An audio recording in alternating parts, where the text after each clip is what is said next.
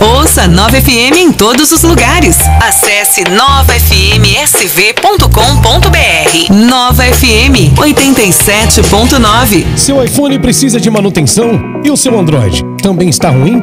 A Atos, especializada em iPhone e Android, é a solução que você precisa. Alta tecnologia no conserto do seu aparelho. Acessórios para smartphones, tablets e muito mais. Estamos na rua Campos Sales 392, loja 29. Ligue agora 99128 1573. Também temos uma papelaria criativa no local. A Escrevendo Sonhos Papelaria. Brooklyn Burger Shop, o melhor burger artesanal de São Vicente. Qualidade, preço bom e o conforto de receber em casa. Brooklyn Burger Shop, Rua Uberaba 231, Jardim Independência, São Vicente. Atendemos somente pelo delivery. WhatsApp 13 99786 6223, de terça a domingo, das 19 à meia-noite. Peça agora mesmo pelo WhatsApp 13 99786 6223. O melhor burger artesanal de São Vicente é no Brooklyn Burger Shop. Você sintoniza ZYU 752 9FM, transmitindo em 87.9. Começa agora.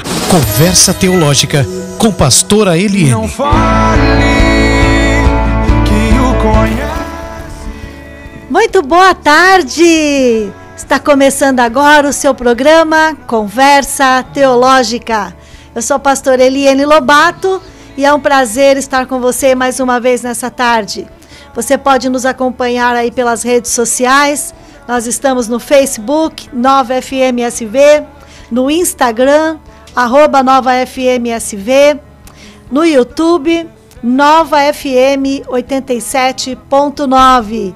E também temos aí o nosso WhatsApp, que você pode estar tá enviando uma pergunta, fazendo alguma colocação que você achar conveniente dentro do assunto que nós vamos estar falando hoje.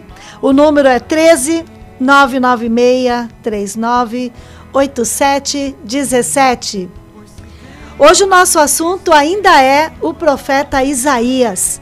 E hoje nós vamos falar da perspectiva de futuro na visão desse profeta. Gente, simplesmente tremendo. E para me ajudar nesse trabalho árduo, está comigo aqui o genro predileto, Daniel Marinho. Muito boa tarde, pastor Eliane. Boa tarde ao Samuel, técnico de, de som. Boa tarde também a todos vocês que nos acompanham. É um prazer novamente estarmos juntos nessa quarta-feira. E como a pastora Eliane disse, o tema é, será muito bom e eu creio que você será grandemente abençoado estando conosco.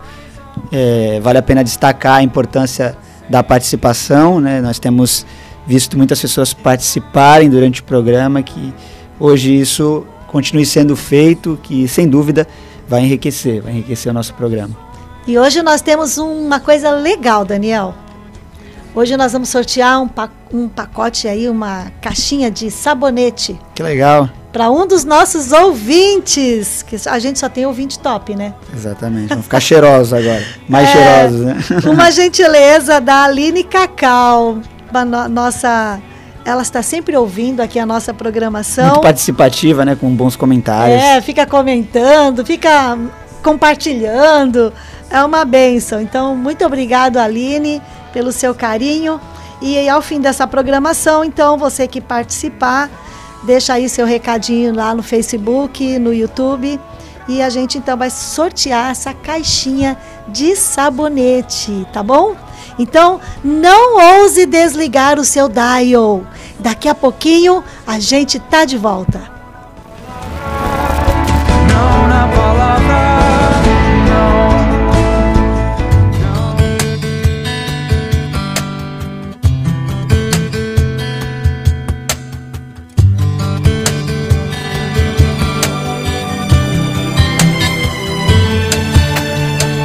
Seas mi universo. No quiero darte solo un rato de mi tiempo. No quiero separarte un día solamente. Que seas mi universo. quiero darte mis palabras como gotas. Quiero un diluvio alabanzas en mi boca. Que seas mi universo. Que seas todo lo que siento y lo que pienso. Que seas el primer aliento en la mañana y la luz en mi ventana. Que seas mi universo. Llenes cada uno de mis pensamientos. Que tu presencia y tu poder sean mi alimento. Oh Jesús es mi deseo. Que seas mi universo. No quiero darte solo parte de mis años. Te quiero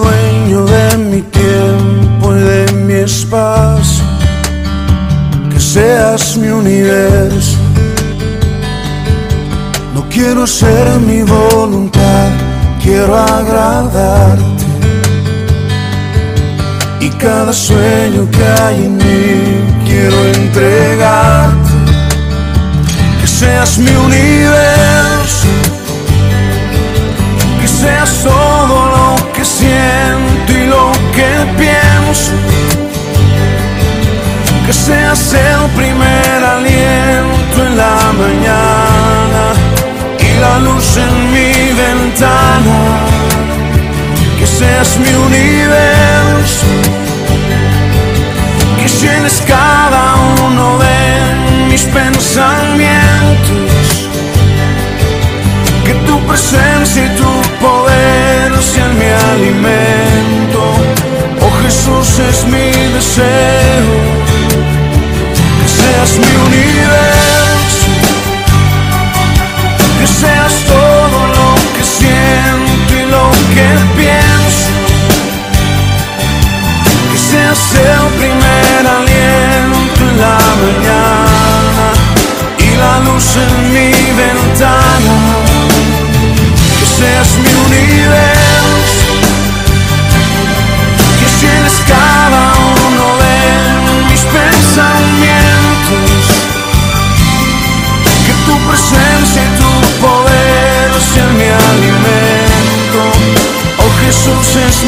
ser que seas un universo.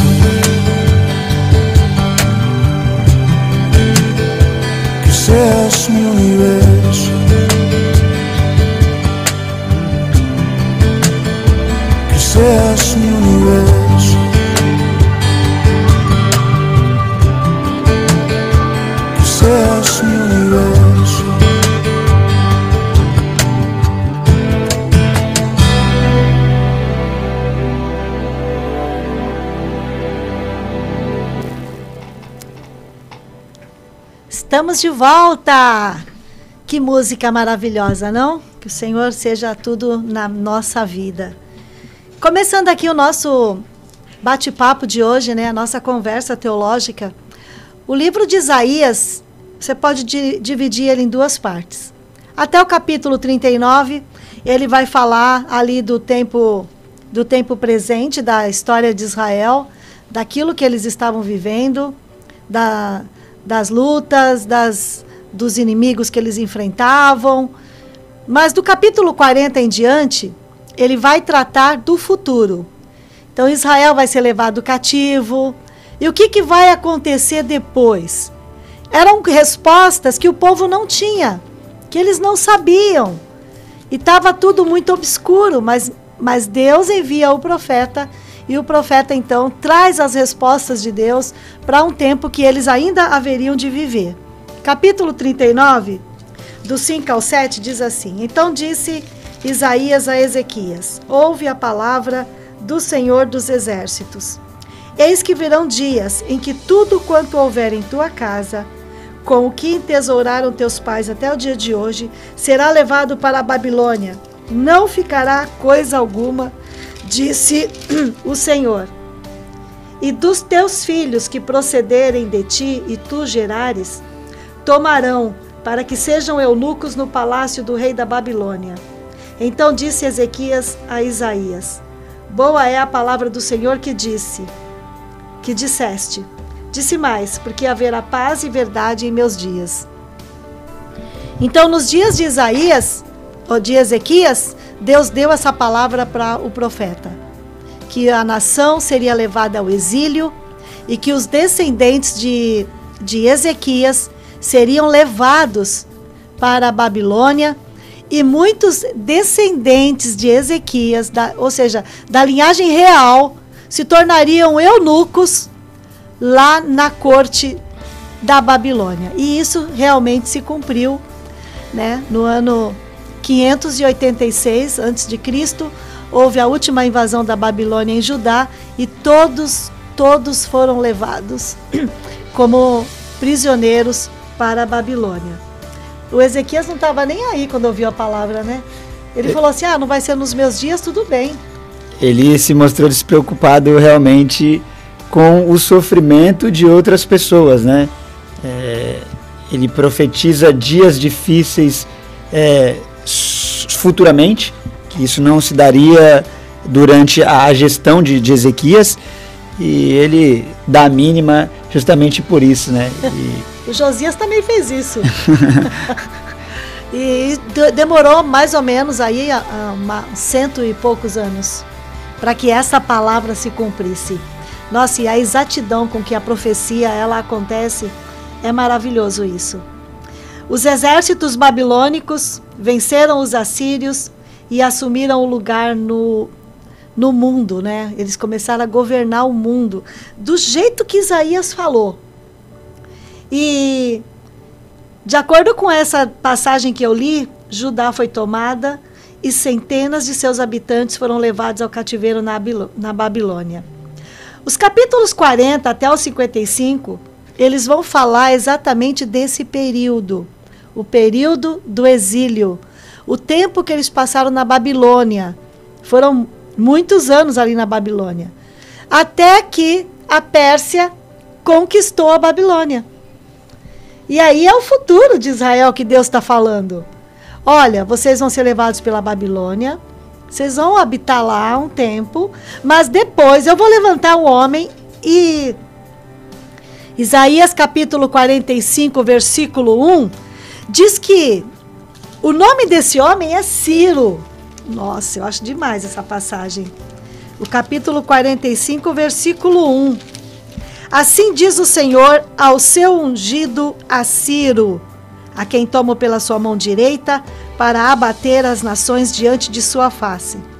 Eu soltarei os lombos dos reis para abrir diante dele as portas e as portas não se fecharão. Eu irei adiante de ti e endireitarei os caminhos tortos, quebrarei as portas de bronze e despedaçarei os ferrolhos de ferro. E aí ele continua falando. Mas aqui Deus está dizendo: ó, vou levantar um homem, o nome dele é Ciro, e ele vai fazer a minha vontade. Eu vou dar para ele é, nações, ele vai conquistar, porque eu tô dando. Aqui a gente vê a soberania de Deus, né? Exatamente.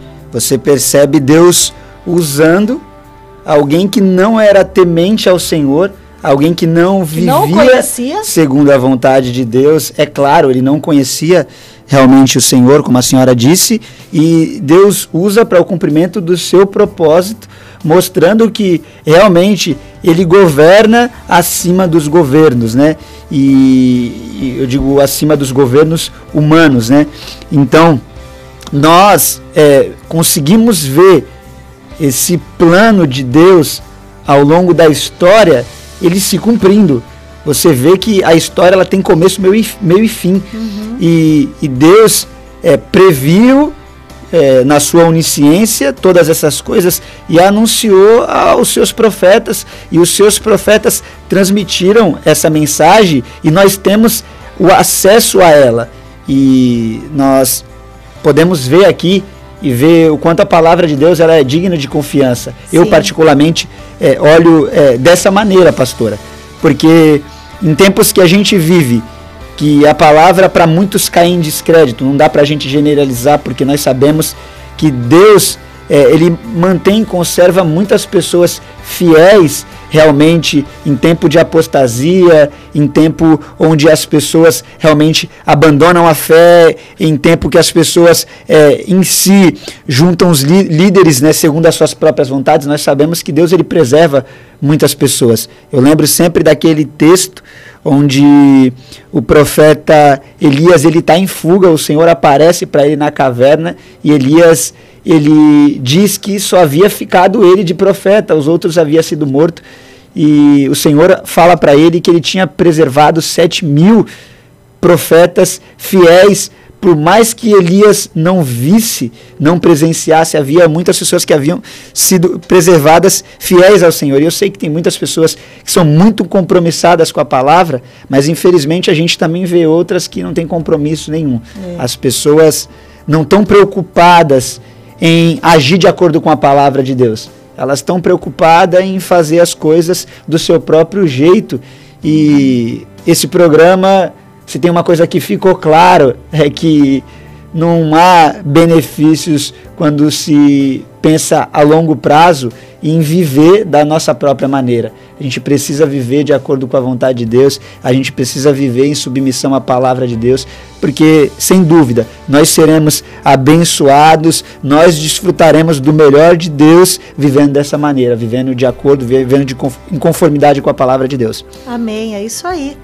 Eu acho tremendo é, Deus falar dessa maneira com o Ciro. Foi o Ciro que fundou o Império Persa. Era um gênio, Ciro. E foi um ele que deu a ordem, que ele falou assim, ó, os judeus podem voltar para sua terra, podem ir lá reedificar os muros, o templo, né? Ele manda reedificar o templo. Pode ir lá, e o Esdras volta, o Zorobabel já tinha voltado. Então a reconstrução de Jerusalém tem a ver com a ordem que esse homem deu e que Deus citou pelo nome. Então, Deus tem o controle da história. É como você falou, Deus trabalha com propósito. Exatamente. Ele tem um propósito. E seu propósito é de salvação. E esse propósito de salvação está nessa história que nós estamos contando. Tem tudo a ver. Porque, olha só, Judá havia sido levado cativo para a Babilônia. Na Babilônia, eles ficaram morando entre eles. Se casavam entre eles. Não se misturaram com outras nações. Mantiveram a linhagem de Judá limpa, né? Como diz. Passou os anos, a Pérsia começou a governar o mundo, conquistou a Babilônia. O que, que a Pérsia faz? Manda os judeus de volta para sua terra. Por quê? Porque dali a algum, alguns séculos, Jesus vai nascer dessa tribo. Jesus vai nascer como descendente desses judeus. Então Deus está cuidando da história. Ele está trabalhando na história porque o Messias ele virá.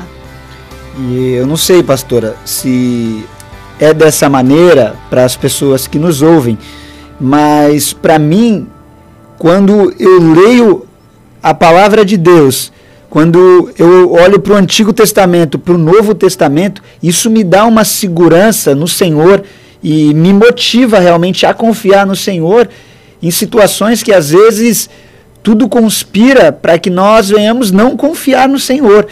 E você vê realmente que exatamente como o profeta disse que aconteceria, aconteceu. A palavra de Deus ela se cumpre. Isso. Você vê Jesus no Novo Testamento dizendo: é, é, não é, é, é, é, passarão os céus e a terra, mas a minha palavra ela não passará. Você olha para o Antigo Testamento, você vê que isso sempre aconteceu na história. As coisas se passaram, governos entraram e saíram, e a palavra de Deus permaneceu. Ou seja, Deus governa soberanamente, ainda que às vezes não fique muito claro aos olhos humanos. Porque a gente vê é, dor, sofrimento, tudo isso resultado do pecado. A gente vê a causa, as consequências do homem viver separado de Deus, né? viver da sua própria maneira, viver em rebeldia, em rebelião. E eu gosto, pastora, de ler o livro de Gênesis, porque a ideia dos primeiros capítulos, ela dita todo o restante. Você vê que o homem, enquanto ele viveu em obediência ao Senhor, ele foi abençoado, é, ele desfrutava de coisas maravilhosas e, acima de tudo, de um relacionamento com Deus. E depois que há essa ruptura, depois que ele decide viver da sua própria maneira, ele traz problemas para si, e são problemas que ao longo da história eles parecem ser é, irreparáveis. E óbvio que a promessa que Deus faz aos profetas há milhares de anos atrás é que Deus vai reparar. E quando nós estudamos escatologia, que é o estudo dos fins dos tempos, a gente usa um termo que foi é, muito popularizado pelo George Led é, naquela teologia do Novo Testamento, onde ele diz é, é, sobre o já e o ainda não, que é aquilo que Cristo já fez, mas nós ainda não desfrutamos de tudo isso. Então a gente vê que Cristo já fez o que era preciso para reverter, para mudar a situação, para é, é, remover tudo de ruim que entrou por causa de uma escolha, de uma decisão errada do homem. Então Deus já, ainda a gente não desfruta, mas um dia isso vai acontecer. Sim. E o próprio profeta Isaías ele vai falar também sobre é, esse futuro, né? Que ainda para a gente é futuro ainda, né? Algumas coisas que Isaías falou é, eles vivenciaram 100 anos, 200 anos depois. E outras profecias de Isaías ainda não se cumpriram. Mas eu fico é, muito confiante na palavra de Deus, porque todas as profecias que se cumpriram, elas se cumpriram 100%. Então esse Deus é digno de toda a confiança. Ele já cumpriu várias, né? Muitas e as que faltam, que são a doutrina das últimas coisas, elas se cumprirão também. Dá essa segurança, exatamente. E eu, pastora, assim como a senhora, e acredito que muitas pessoas que estão nos ouvindo, querem que pessoas conheçam a Jesus Cristo, que amem a Jesus Cristo. Nós temos essa vontade. E em momentos de evangelismo, você quer que Deus faça sinal e você ora, e muitos sinais são feitos realmente, mas às vezes você tem um jeito em mente, você quer que Deus faça do seu jeito, para que essas pessoas sejam levadas a confiar no Senhor. E eu fico impressionado, porque a, a gente não consegue fazer, é, em muitas situações, Deus fazer do nosso jeito. Não sei se a senhora está me entendendo. Uhum. Às vezes você quer que, não, Deus faz um milagre para essa pessoa ver que o Senhor é real. É. Né? É, porque a pessoa não está não tá entendendo. Eu estou falando de Jesus para ela, mas ela não, não aceita. Ela quer viver desse jeito, ela, ela zomba, enfim. É, muitas pessoas. Re, Mostra para é, ela que tu és Deus. Exatamente. Esse é o, é, ele, é, o meu desejo. Ele fica em silêncio. Às vezes ele fica em silêncio. Eu falo, como é que ele consegue fazer isso? Ele é Deus. A palavra dele se, é, vai se cumprir como se cumpriu. Ele é digno de toda a confiança, ele é o todo-poderoso. E tem vezes que ele não quer se mostrar. É, não sei exatamente, essa resposta eu não tenho. É porque ele conhece o futuro. Exatamente. Ele, sabe o que vai acontecer amanhã, o que essa pessoa vai fazer. Ele sabe como tratar com ela. E um dos métodos de Deus é a dor. Essa, essa paciência de Deus é, me, me impressiona, né? Como ele é paciente, como ele é longânimo, como ele é cirúrgico, ele espera o um momento certo para é, agir. É muito é diferente é da gente, né? Muito diferente. Por isso ele é Deus. e aí eu fico parada porque nós temos tantas profecias no, no, Novo Testamento, né? Jesus mesmo falou várias sobre as coisas que vão acontecer. E nós estamos aí vendo, no, principalmente no YouTube, né, uma enxurrada de falsas profecias. É falso profeta, falsa profetisa, é tanta besteira sendo falada e o povo de Deus ouvindo aquelas coisas. Às vezes até me enviam, eu, eu peço, por favor, não me enviem estas coisas, porque simplesmente eu não abro. Algumas que eu já tentei ver, eu falo, meu, é muita besteira. Né? A última foi que se você tomar vacina, vai entrar o número 666. Misericórdia. Ai, então, nós vivemos dias muito difíceis. Mas olhar para a Bíblia e ver um homem como Isaías entregando aquilo que Deus manda, é tudo o que nós queremos. Exatamente. Que é, você entregue a palavra de Deus. A Bíblia. Isso basta. A Bíblia é a profecia. Entregue Amém. a palavra de Deus. Aqui Deus fala conosco. Nos sei que- alimenta, nossa fé é, é sustentada através disso. Como eu disse, eu lendo a palavra de Deus, eu consigo é, confiar no Senhor em momentos onde existem as crises de fé. Então você lê, você vê que Deus está cumprindo, você vê que Deus está trabalhando, que Deus está agindo. Então isso me ajuda a confiar. E é bem isso que a senhora falou, né, pastora?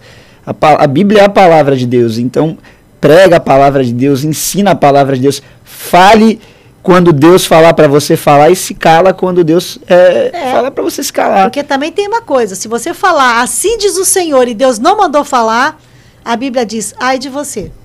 Não é Exatamente. brincadeira isso, não. Então o profeta Isaías ele está dizendo: olha, pessoal, vocês serão levados para a Babilônia. Babilônia não tinha nem invadido. Isso seria dali a 100 anos. Ainda é, é o rei Ezequias que está reinando. Viriam muitos reis ainda. Olha só, o profeta. Então ele está dizendo: a, Babilônia vai invadir, mas a- vai chegar uma hora que a Babilônia vai cair, que a Pérsia vai governar, e vai ter um cara chamado Ciro, e ele é meu ungido. Ungido. Separei ele Ele para é uma meu tarefa. servo, ele vai fazer o que eu quiser. Sabe o que ele vai fazer? Ele vai fazer meu povo voltar para a terra. Então o profeta está dizendo: vocês vão voltar para cá. Que, que alegria, né, Daniel?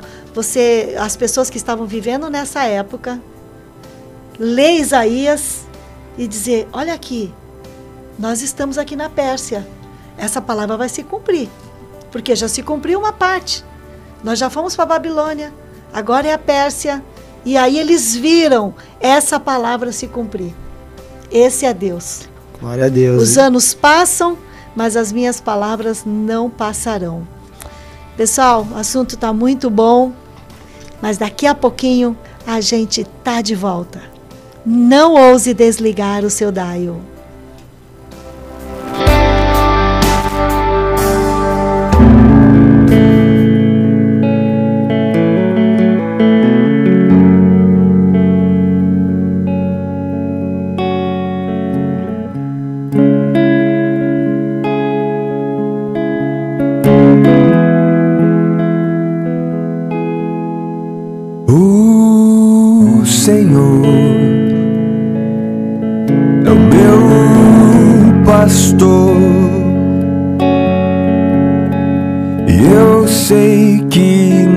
Nada irá me faltar. Em campos bons me faz deitar. por águas calmas me levará. Os fazias andar na estrada da retidão. se do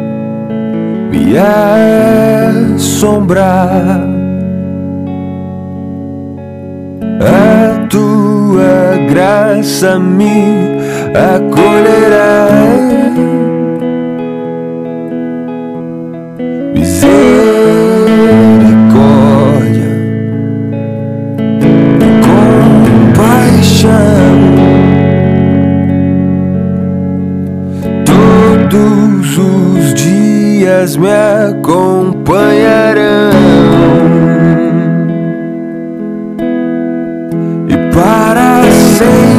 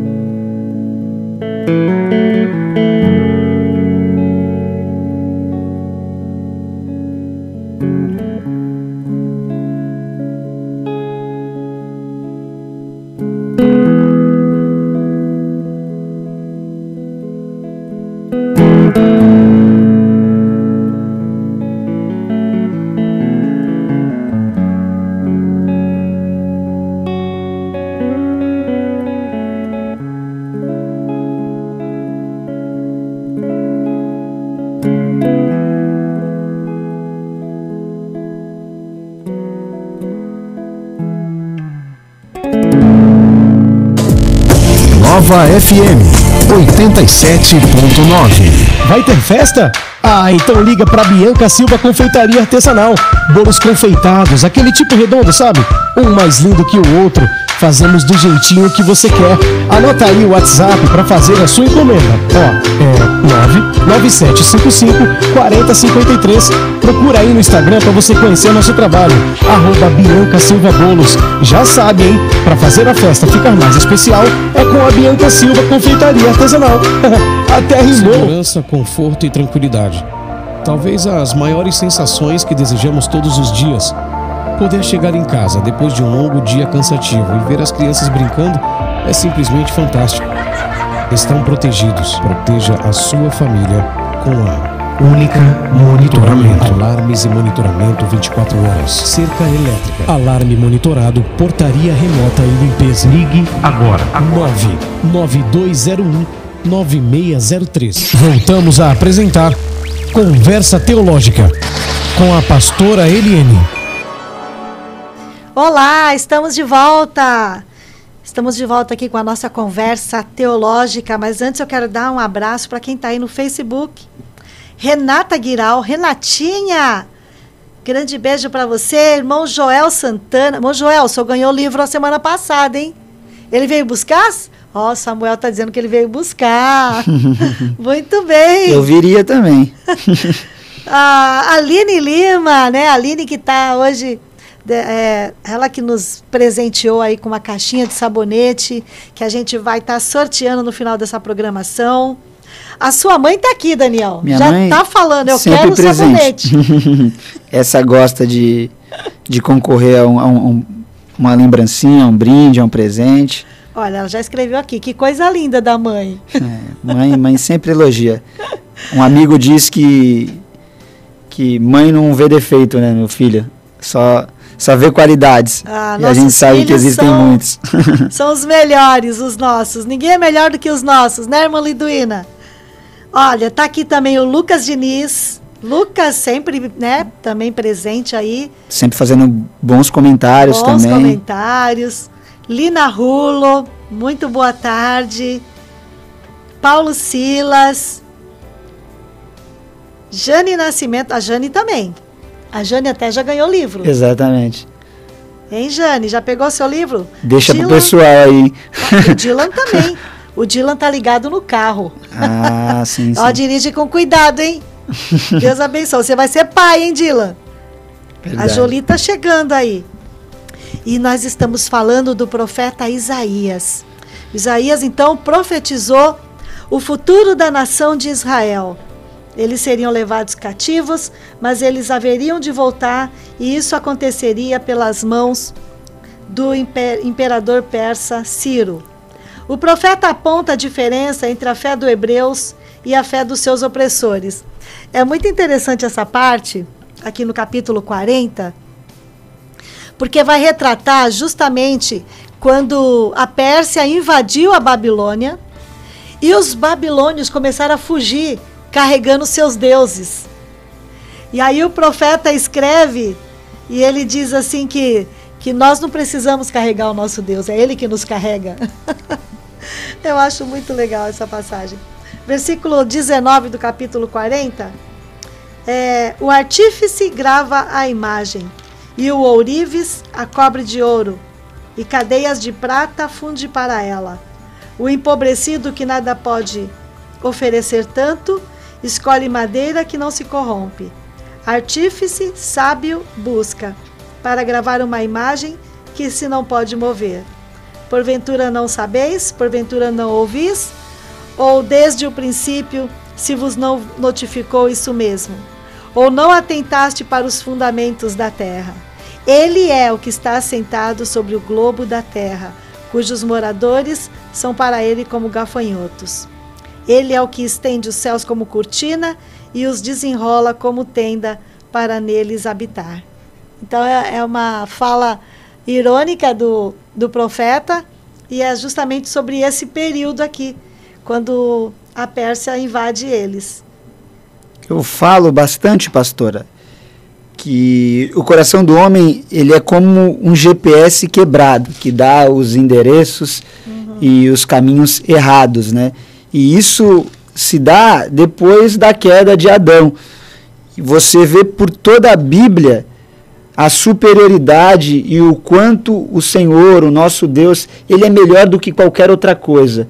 E você vê as pessoas substituindo Deus por coisas inúteis. É absurdo. Fala, como é que pode? É. Quando Lewis ele diz que realmente a gente tem essa facilidade, né, de ter Deus acessível e a gente substituir ele por coisas inferiores, você vê que, à luz da palavra de Deus, isso é uma verdade. Realmente nós temos acesso a Deus que é melhor, que é superior, mas às vezes muitos de nós acabam substituindo Deus.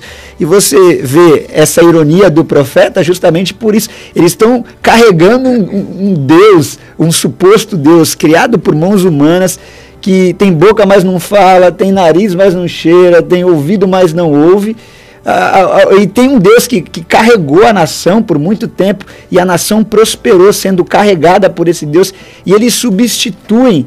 E isso mostra que realmente o homem tem um problema no coração e ele precisa realmente de uma ação de Deus para ter esse problema solucionado, porque ele se desvia facilmente, o homem pende facilmente para o caminho errado. A frase do Calvino, né? O coração do homem é uma fábrica de ídolos. O profeta, ele vê esse livramento, é, a invasão da Pérsia na Babilônia é um grande livramento para a nação de Israel.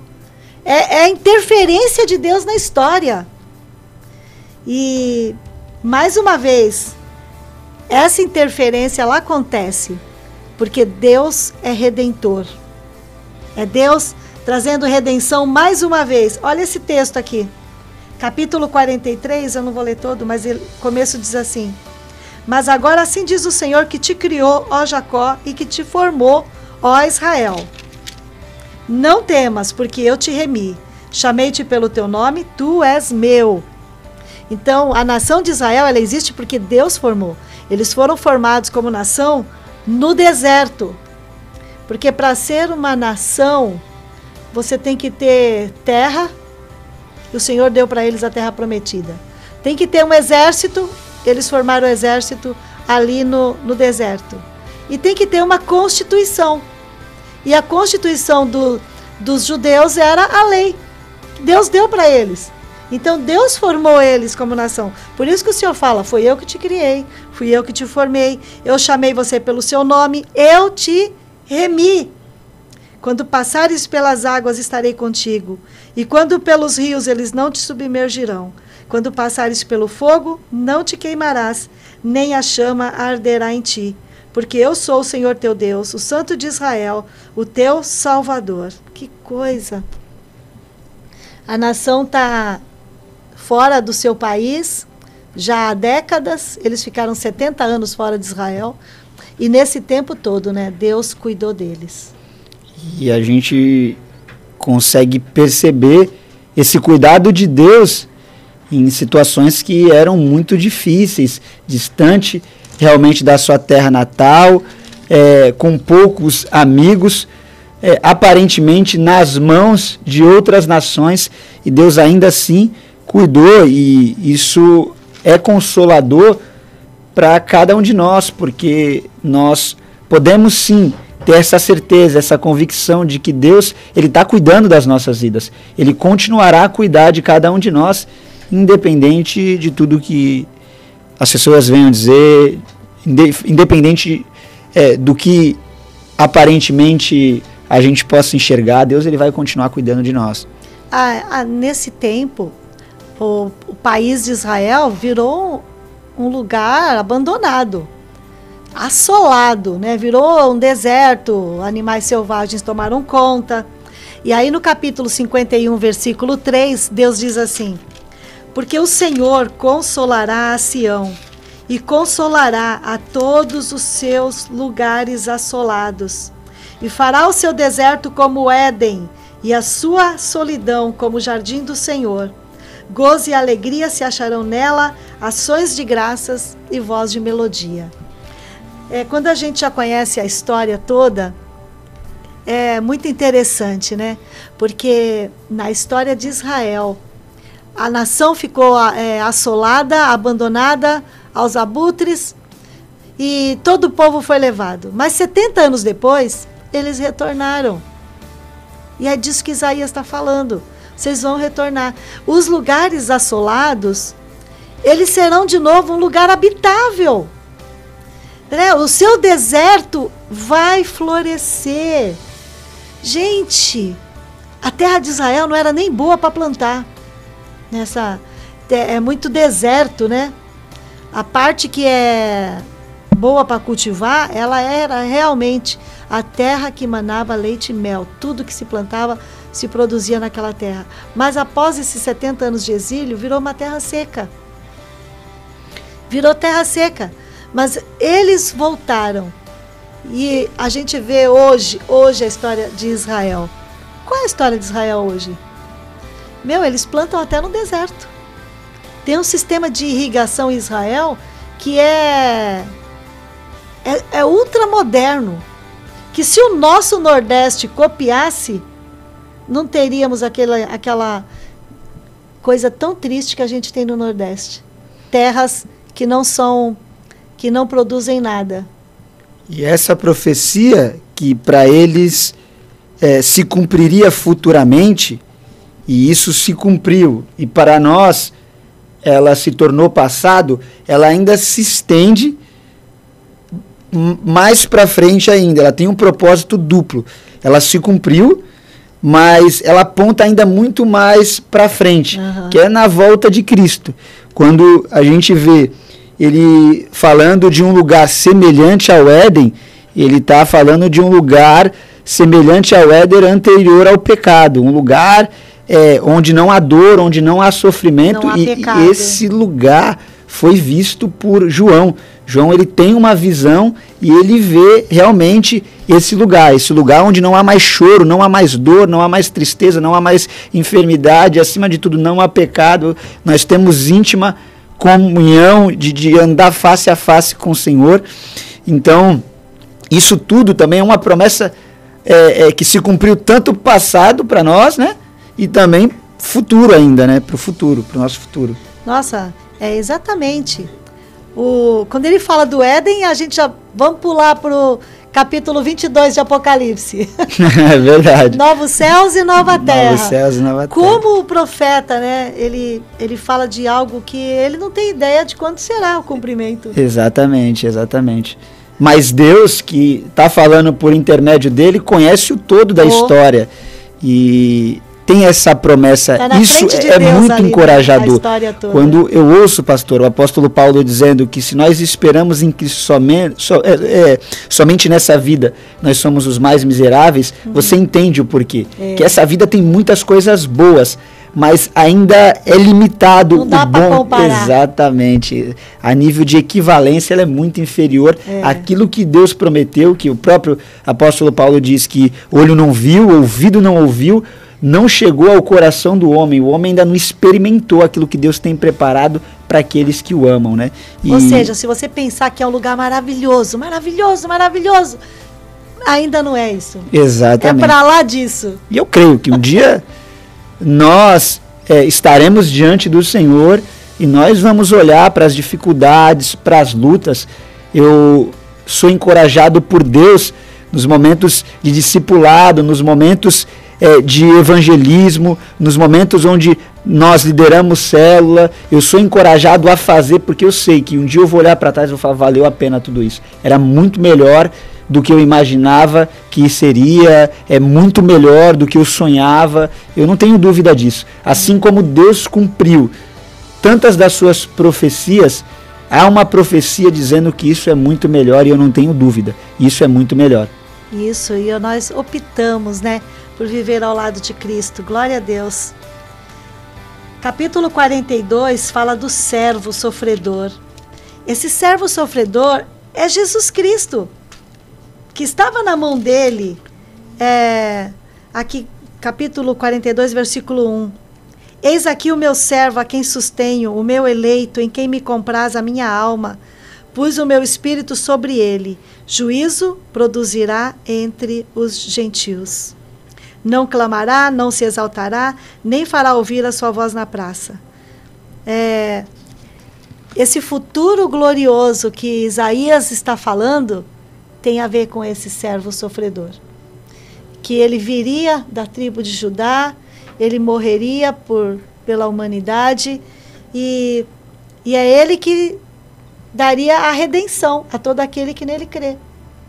Exatamente. Você percebe, pastora, que em muitas cartas, tanto as cartas de Paulo quanto as cartas universal, eles usam muito esse argumento da superioridade de Cristo, porque o povo está diante de uma situação, ou ele está sendo assediado, ou ele está querendo eh, voltar para trás, e os autores e homens e mulheres usados por Deus, o que eles transmitem? Eles transmitem a ideia da superioridade de Cristo. Se você abandonar, você está optando por algo muito inferior.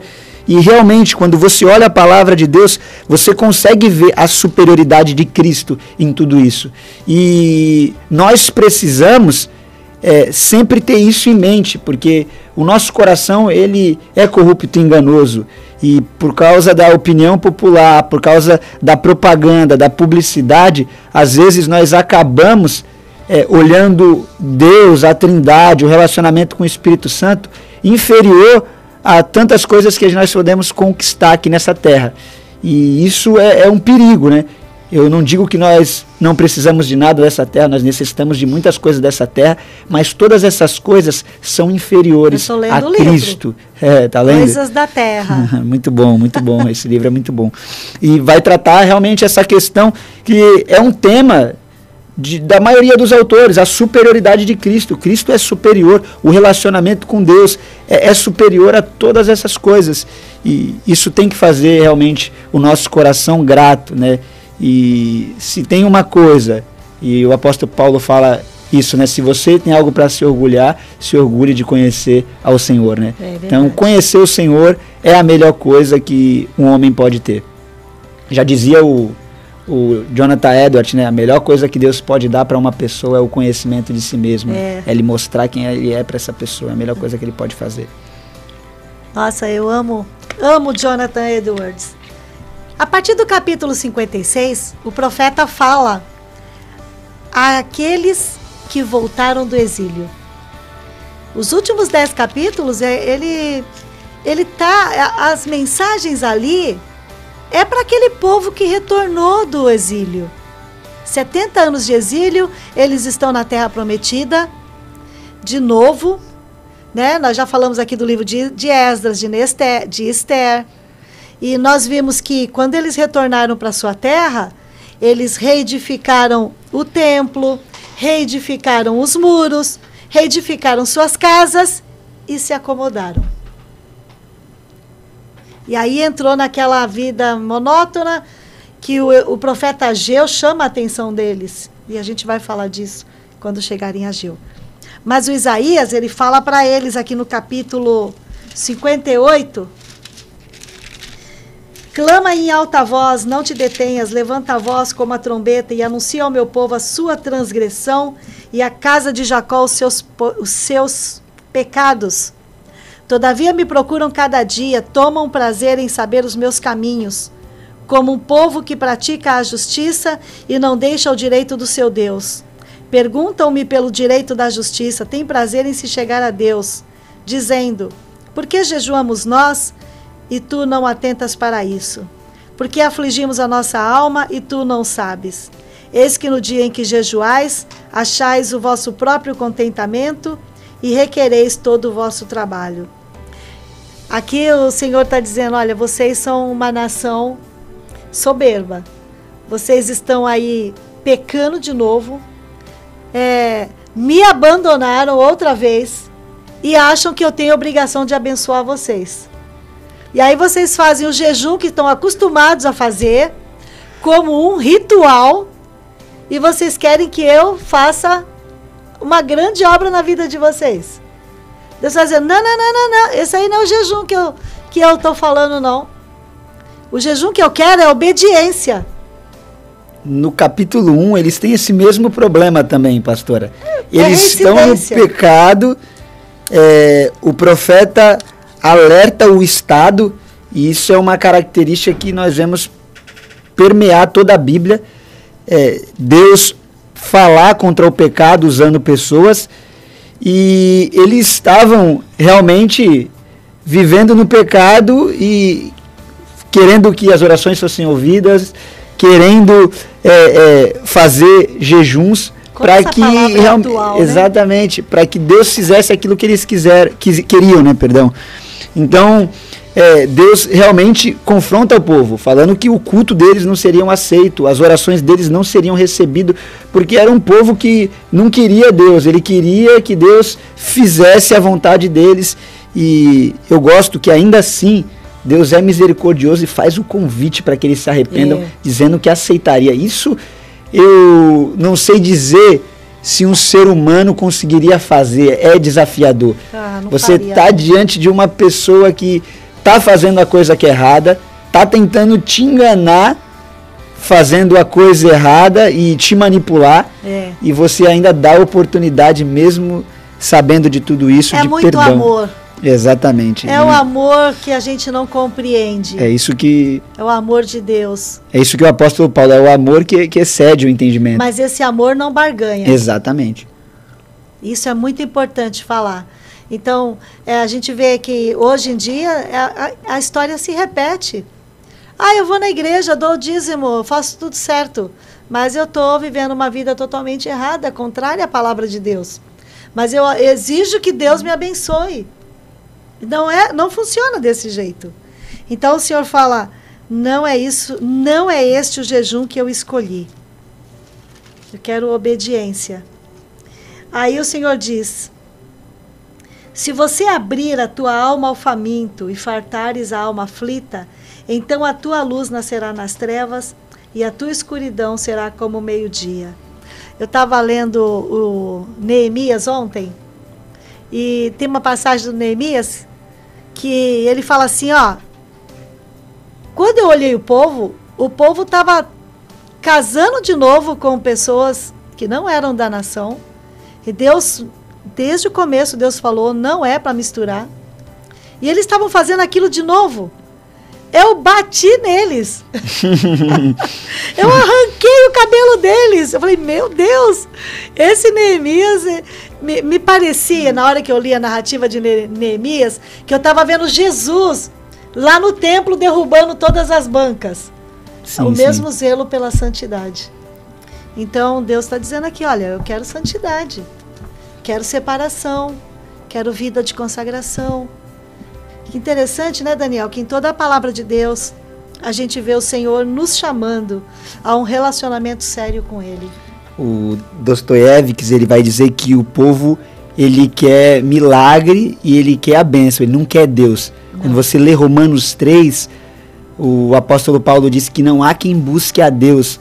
Isso parece soar de uma forma não tão boa aos nossos ouvidos, mas quando você olha a palavra de Deus e quando você olha a realidade que nós vivemos no mundo atual, você vai ver que essa é uma verdade.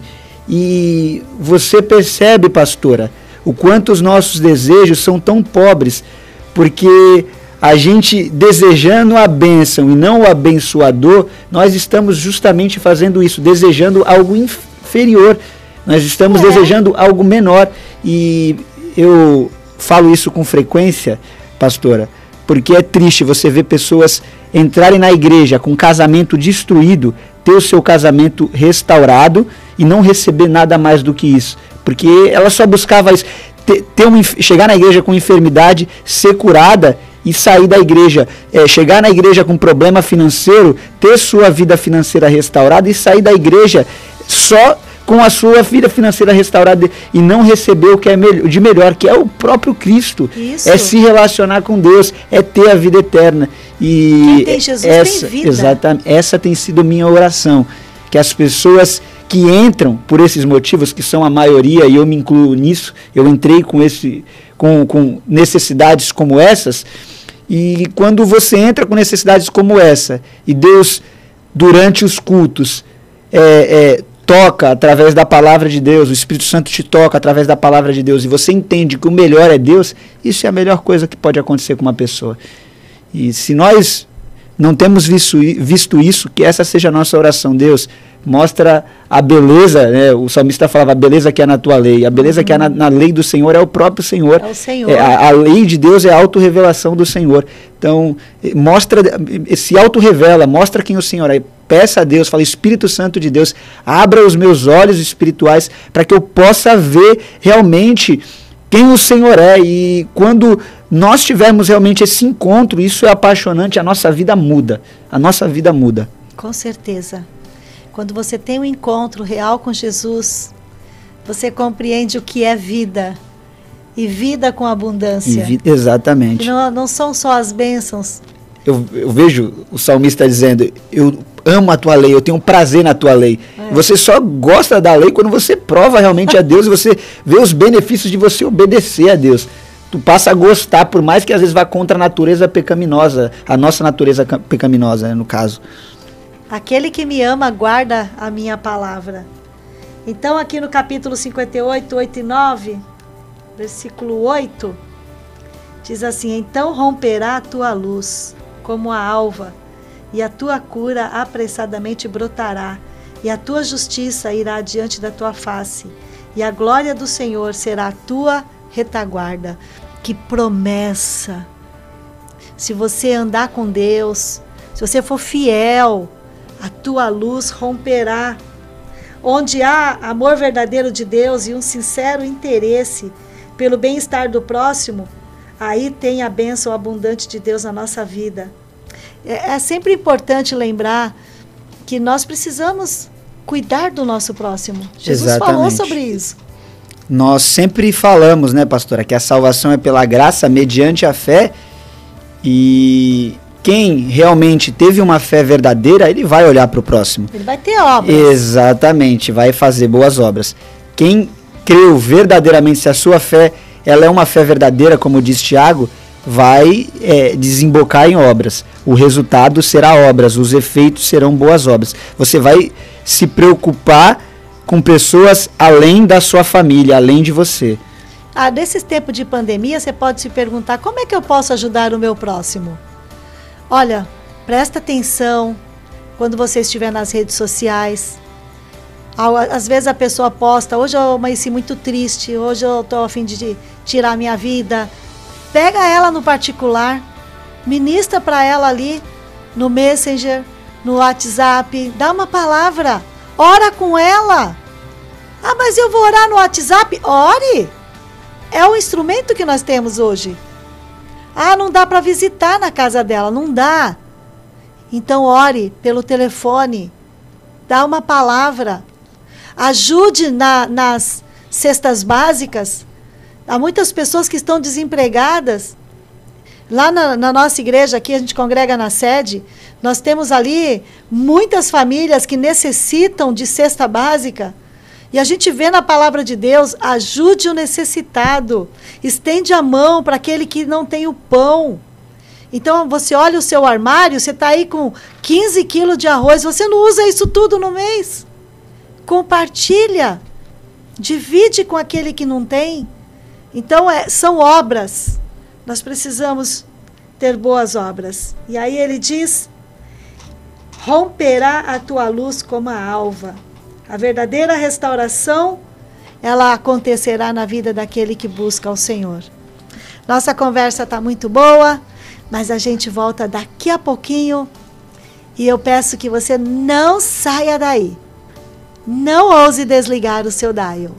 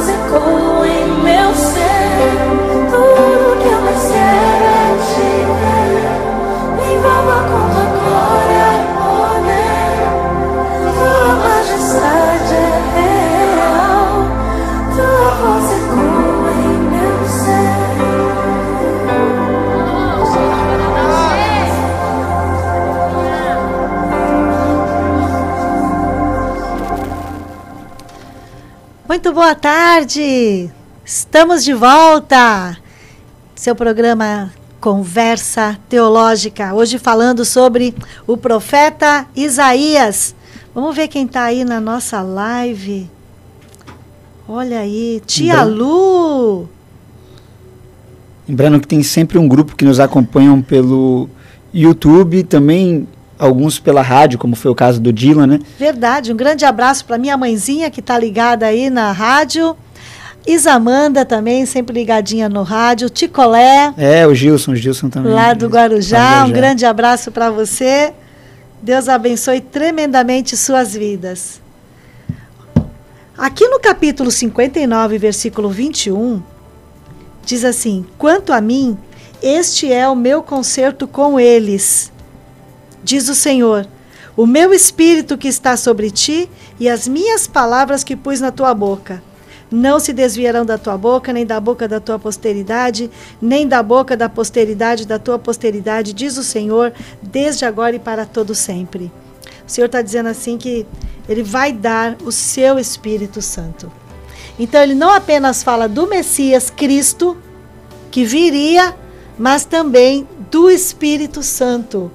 Que maravilha! A promessa do Espírito Santo. E que esse Espírito é, estaria sobre a vida deles. No capítulo 61 fala que o Espírito do Senhor estaria sobre Jesus e, e o, o capacitaria a fazer a obra. E da mesma maneira, esse Espírito Santo também estaria sobre a vida da igreja. É impossível, é impossível a pessoa ser direcionada para o caminho correto para Cristo sem o Espírito Santo. Uhum. Charles Spurgeon dizia, né, mais fácil um leão se tornar vegetariano do que um pecador se converter sem ação do Espírito Santo. Então a necessidade ela é extrema. E as frases do Spurgeon são as melhores. E insubstituível. Nós oramos e temos total necessidade realmente do poder do Espírito Santo de Deus. Nós sabemos que não é por persuasão, não é pela habilidade na fala que as pessoas se converterão, que as pessoas entenderão a verdade. Nós cremos, é, assim como a palavra de Deus diz, que é necessário realmente essa ação do Espírito Santo de Deus abrindo os olhos, abrindo o entendimento, levando a pessoa à fé é, para que ela possa crer, ter sua vida transformada e ser usada também por Deus, que é um papel muito importante. No capítulo 64, ele fala: Ó, oh, se fendesses os céus e descesses, se os montes se escoassem diante da tua face. Eu gosto muito desse capítulo. Como representante do povo de Deus, Isaías roga ao Senhor para que intervenha no mundo, derrote os seus inimigos e livre a todos que o invoquem. Que Deus está dizendo, ó, se, o profeta está dizendo, né? Ah, se Deus abrisse o céu e descesse. Ou seja, Deus interfere na nossa história. Existe realmente essa necessidade. Alguém que viveu há décadas consegue ver muitas coisas acontecerem. E você vê que você caminha, caminha e muitas coisas acabam se repetindo. E você vê que você precisa de uma ajuda extra uma ajuda que está além do ser humano. É por isso que eu sempre falo, nós precisamos, pastora, é, estudar quais serão os melhores candidatos para nós votarmos nas eleições, mas nós precisamos entender que os problemas da humanidade não serão resolvidos por eles. Uhum. E houveram bons reis na história de Israel. Isso. E esses bons reis não resolveram o problema, porque mostra que é necessário um rei perfeito. E esse rei foi anunciado pelo profeta Isaías. Esse rei perfeito, que como nós falamos anteriormente, ele já fez o que era preciso e nós vamos desfrutar disso. Ele agiu como deveria agir para resolver o problema de uma forma definitiva. E nós sabemos que quando, quando Cristo voltar, esse problema será resolvido. Né? Os muitos problemas que os nossos olhos veem, que nós presenciamos, que nós ouvimos, eles serão é, solucionados e resolvidos de uma forma definitiva. Então precisa.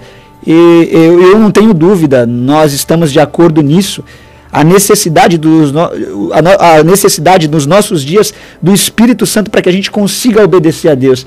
E por isso é, nós oramos, primeiro porque é um prazer realmente orar é, nas manhãs, mas também porque nós entendemos a necessidade que nós temos de Deus.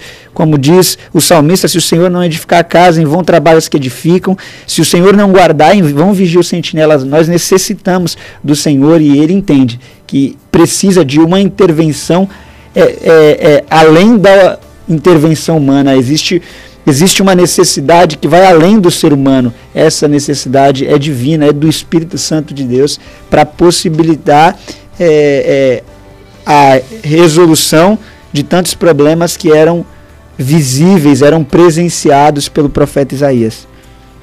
Muito interessante, né? Que o profeta ele ele entende que tem coisa que é só Deus mesmo. Só Deus, é só Deus.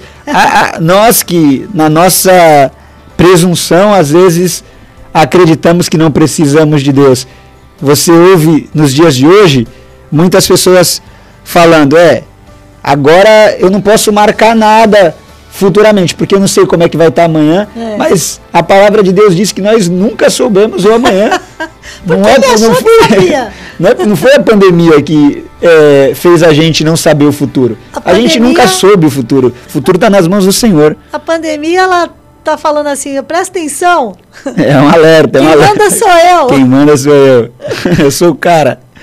64,4 Porque desde a antiguidade não se ouviu, nem com o ouvido se percebeu, nem com os olhos se viu um Deus além de ti, que trabalhe para aquele que nele espera. Demais, Posso ouvir demais. um glória a Deus? demais. Não existe um Deus como esse Deus. Ele trabalha para aquele que nele espera. Ontem eu estava fazendo uma meditação para os líderes de célula e eu falei exatamente sobre Isaías 40, versículo 31. Os que esperam no Senhor renovarão as suas forças. Correrão com asas como águia. É 40, 31? É. É condicional essa força ser re, é, renovada, né?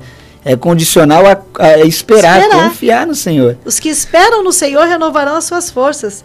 Então, desde a antiguidade, não se viu um Deus como esse. Eu um vejo, Deus que trabalha. Eu vejo quantas pessoas se desanimam e fraquejam porque às vezes esperam no presidente da república, esperam no vereador. É. E você esperar no vereador, no presidente da ah, república nossa, ou em qualquer ser humano. É o apocalipse. E você ouve tantas coisas, infelizmente, e nós temos que esperar, como a senhora disse, né, pastora, no Senhor. Nossa esperança não está no Bolsonaro, nossa esperança não está no, nos prefeitos, a nossa esperança está em Jesus. Nunca se viu, desde a antiguidade, um Deus que trabalha para aquele que nele espera. Deus está trabalhando em favor do seu povo. Ele sempre fez isso, desde que Adão foi formado resumiu, né? Ele resumiu o texto bíblico, né? que relatório, né? Que relatório. que relatório é esse, gente? Então, glória a Deus por esse Deus que cuida de nós. Capítulo 66. Assim diz o Senhor: O céu é o meu trono e a terra o escabelo dos meus pés. Que casa me edificaríeis vós? E que lugar seria o do meu descanso? Porque a minha mão fez todas estas coisas. E todas estas coisas foram feitas, diz o Senhor. Mas eis para quem olharei: para o pobre e abatido de espírito e que treme diante da minha palavra. Olha aí. Para quem que Deus olha? Para aquele que o teme. Aquele que reconhece essa Deus necessidade. Deus se importa com né? quem? Com aquele que treme da sua palavra. Perfeito. E realmente, nós precisamos reconhecer a necessidade e essa necessidade ela é real que nós temos do Senhor, que nós temos do Espírito Santo de Deus e que essa necessidade nos mova e isso vai fazer com que o nosso caminho seja um, um caminhar seguro, a nossa caminhada seja uma caminhada segura, quando nós nos movemos a partir daquilo que Deus ele tem dito, a partir da condução do Senhor. Amém. Deus olhará para aquele que é. Agora, o capítulo 66, nós estamos no último capítulo, versículos 22. Porque como os céus novos e terra nova que hei de fazer estarão diante da minha face, diz o Senhor, assim há de estar a vossa posteridade e o vosso nome. Olha isso. Agora ele bateu o pé na porta, né? ele falou assim: Olha, estou falando de uma coisa lá para depois do ano 2021. Exatamente, tá, tá, tá para além, né? tá para lá, você não sabe nem quando vai acontecer isso, mas haverá novos céus e nova terra. Exatamente. E aí Glória depois, que nem o Daniel falou, João já falou sobre isso. João, João viu isso. Dá muitos detalhes, né? E é, é maravilhoso quando você lê Apocalipse, você acaba se colocando no lugar de João e é encantador, é encantador e também o nosso coração realmente é incendiado ao se deparar com essas verdades. Verdade. Eu quero indicar para você que é estudante da palavra de Deus, você quer estudar um pouquinho mais a fundo. Para quem está no YouTube, estou mostrando o livro. Ou no Facebook consegue também no ver. No Face também dá para ver, será? Eu acho que dá. Entendendo o Antigo Testamento, é da editora Shed. Raymond Brown. Entendendo o Antigo Testamento. Meus alunos, sempre que eu dou o Antigo Testamento, eles têm que ler esse livro todinho. Esse livro é demais, é muito bom. Mas ele é Resumo, fininho, ó. É. Então, ajuda muito a entender esses livros do Antigo Testamento. Vamos agora ao nosso sorteio. Quem vai ser o Samuel. Felizardo ou a Felizardo? Samuel, tu colocou aí o nome do pessoal. Como, como que vai ser? Vai ser. Vou fazer igual da outra vez. Ah. Vai fazer na tela. Pode fazer. Tan, tan, tan, tan, tan. Quem vai ganhar? Quem vai ganhar? Ah, Jaqueline Aguiar! Olha, eu conheço a Jaqueline Aguiar. Jaque, é lá do Jockey Clube. Você acaba de ganhar uma caixinha de sabonete. Você pode pegar aqui na rádio, segunda a sexta, horário comercial. Essa sexta agora é feriado, hein? Aqui em São Vicente, hoje não é feriado. Feriado é, é sexta-feira. Daqui a pouco a gente não sabe mais o que é feriado, o que não é tá feriado. Confuso, tá né? Meu Deus do céu, nossa cabeça virou uma confusão só. Que Deus abençoe tremendamente suas vidas. Obrigada pela sua audiência, por você estar conosco até agora. Hoje, às 23 horas, eu tenho uma live no Instagram orando por nossos filhos. Se você conhece uma mãe, um pai que precisa de apoio, recomende. Estarei lá esperando por vocês. Daniel, muito obrigada por você estar aqui mais uma vez. É sempre um prazer, pastor. Queria um beijo para minha mãe, para minha amada esposa que está sempre acompanhando, para todos vocês aí que, que esteve conosco. Foi um prazer muito grande estar junto com vocês, né? Mais uma tarde de quarta-feira. Obrigada. Samuel, nosso técnico de áudio. Arrebentou, arrebentou, Nota 10, né, Daniel? e amanhã, não esqueçam, amanhã, 19 horas, Igreja Peniel Sede, nós temos culto presencial e online. Então, você que pode vir à igreja, venha para a igreja, vamos cultuar ao Senhor. E que Deus nos abençoe, nos dê aí um resto de dia abençoado. E Deus te abençoe, fique com Deus. Tchau.